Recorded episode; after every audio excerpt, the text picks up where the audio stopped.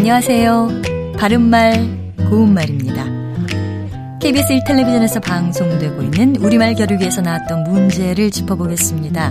오늘은 우리말 달인 도전 1단계 문제로 두 개 중에서 맞는 표현을 맞히면 됩니다. 자, 먼저 자잘못을 가리다와 잘잘못을 가리다 중에서 맞는 표현은 어느 것일까요? 이 경우에는 잘잘못을 가리다가 맞습니다. 잘잘못은 잘함과 잘 못함을 뜻하는 명사인데요. 사전에 보면 자잘못은 잘잘못의 잘못된 표현이다 라고 나와 있을 정도로 사용하는 경우가 많은 것 같습니다.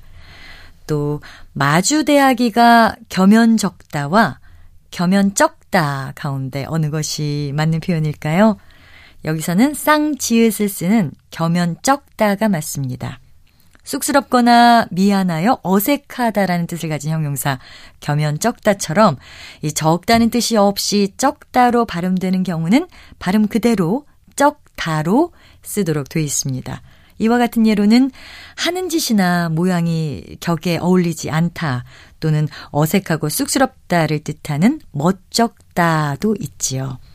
자, 마지막으로 분위기에 걸맞은 옷차림과 분위기에 걸맞는 옷차림 중에서 맞는 표현, 걸맞은입니다. 걸맞다는 두 편을 견주어 볼 때 서로 어울릴 만큼 비슷하다는 뜻의 형용사니까요. 활용형은 걸맞는이 아니라 걸맞은이 맞습니다.